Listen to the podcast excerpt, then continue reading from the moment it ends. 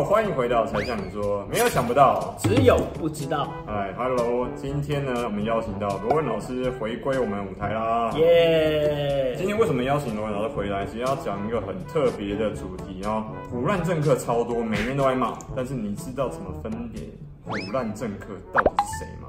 我们一讲到腐烂政客，你一定就知道了嘛，是不是？货出得去，人进得来，台湾发大财，是不是？他就是非常典型的，就是很唬烂的政客。可是都没有说。哎，可是这样子的政客反而是大受欢迎，这是很值得探讨的一个现象。哎，对啊，罗文老师，为什么呢？这这些人到底是哪里来的？啊，他们背景啊，他们做了什么事情？我们怎么样才能分辨出来这些家伙？那我必须先说一下哈，唬烂政客他的主要的一个起因还是因为我们人民，因为人民好骗呐、啊，所以他才唬烂呐。就是你就很容易被骗，或者有些人他是自愿被骗的哈。那他们的魅力可以这样，比如说我们不要只讲韩国语，可是都没有。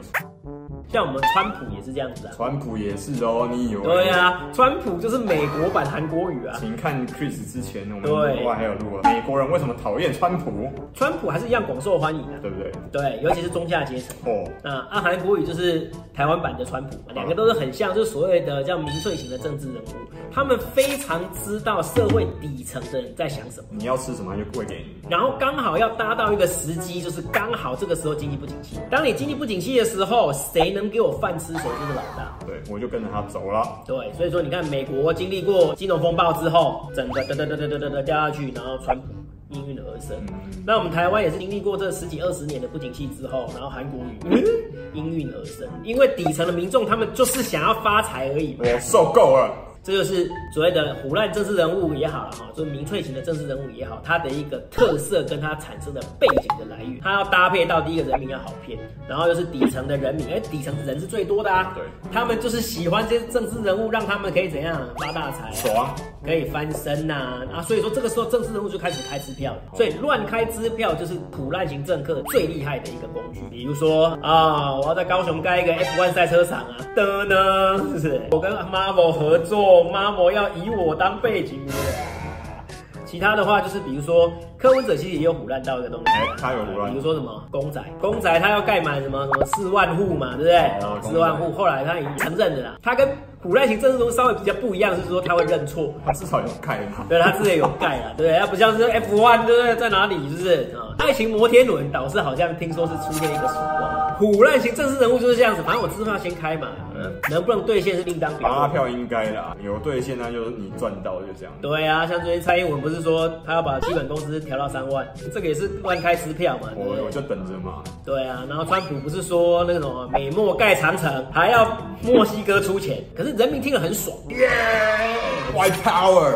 对，所以说，唬烂型政治人物他出现的主要的一个还是要归咎到人民身上。嗯，对，如果人民都理性，如果人民都不好骗，那他就不会产生这样的消失了吗？我们需要政治家，政治家他有高瞻远瞩。然后他可以知道说怎样的发展方向对这个国家最好，而且他是用务实的方式，务实，一步一步一步来。你买搞公几开戏就跟我说什么基本工资调到三万嘛，真是太夸张了嘛，对不对？可不可以先从两万四、两万五、两万六？那韩国语也是一样啊，他可不可以先先说呢？哎，那我们先来盖机场，在高雄盖一个真的很棒的机场，因为 F1 没办法来，其实它有一个主要的原因就是因为我们台湾没有一个可以停那个大型的飞机哦，波音七七七的那个机。所以他没办法在高雄，原因在这里。你连基础设施都没有，那怎么可能讨论？怎么可能下去呢？他就是一定要有一个很好的机场，然后才可以让 F1 赛车运过来。啊，运过来之后，你才可以再想办法在这里盖一个城市赛车场。你要是务实的哈，高瞻远瞩，你要有理想性没有错，但是你是务实的去达成它。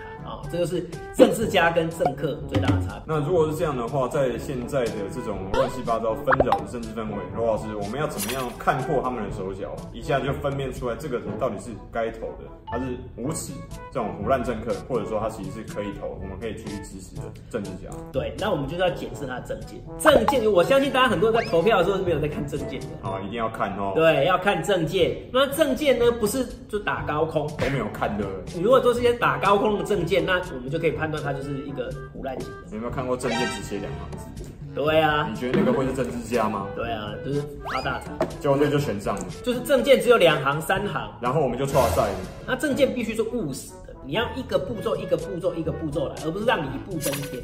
只要是那种证件是可以让你一步登天的，我们就可以直接断定的是假。还有一个非常重要，就是你要先从他的那个人格跟人品来讲，因为他在选总统之前，他是不是都有一些他过去过往的一些经历？过往的经历你要去看他是不是真的有这个本事。可是你要先当这么大领导者之前，你是要先当好某一个比较小的单位的一个领导者。你有扎实的过去的背景、成功的经验，然后这个经验是怎样？他是真的把这个东这这个公司，然后慢慢慢慢的由小带到大，那我们就可以判断说这个人的人格、人品，还有他的能力是的确是可信赖，而不是说才当不到半年的市长就想要当总统嘛。那这个就是我们就会觉得说，那你就是太一步登天。因为我说实在，我之前在高雄那个时候，因为我说实在，陈菊真的做的不是很好。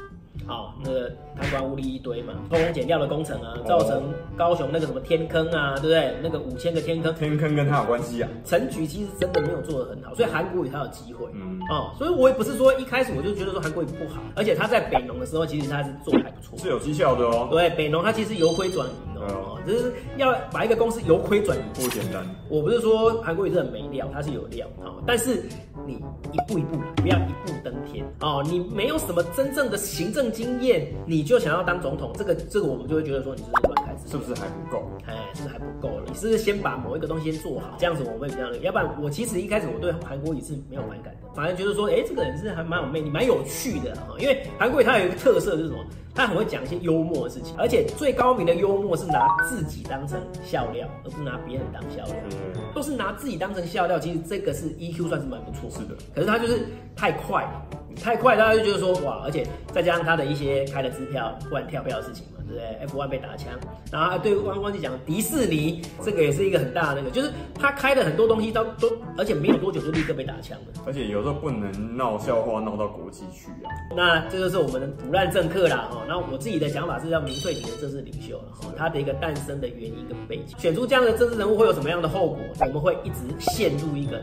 争斗，因为他们开假支票，这时候就有人去骂他嘛，他骂他，他的他的挺他的那个粉丝就会起来，又帮他捍卫，所以说就是一直不断的争斗、争斗、争斗当中，然后大家也忘了他到底有没有做，就双方一直在仇恨嘛，一直引对方的仇恨值，对，仇恨值就越来越高，结果台湾最后就。对，所以说国家的发展就会停滞啊，然后到最后就像现在这样，对，就往下走。从以前的蓝绿对抗到现在的什么韩粉、菜粉对抗，其实也是这样子。好，罗老师很高兴今天能够听到这么精辟针对政客，尤其是无耻跟乱七八糟、腐烂政客、腐烂政客他们的定义。那接下来希望记得哦要去投票，而且投好好投，先看好证件，对的证件、好的证件的候选人，我们再投下神圣的一票。这是所谓理性公平。理性、自由、民主，小象你说，下次见喽，拜拜。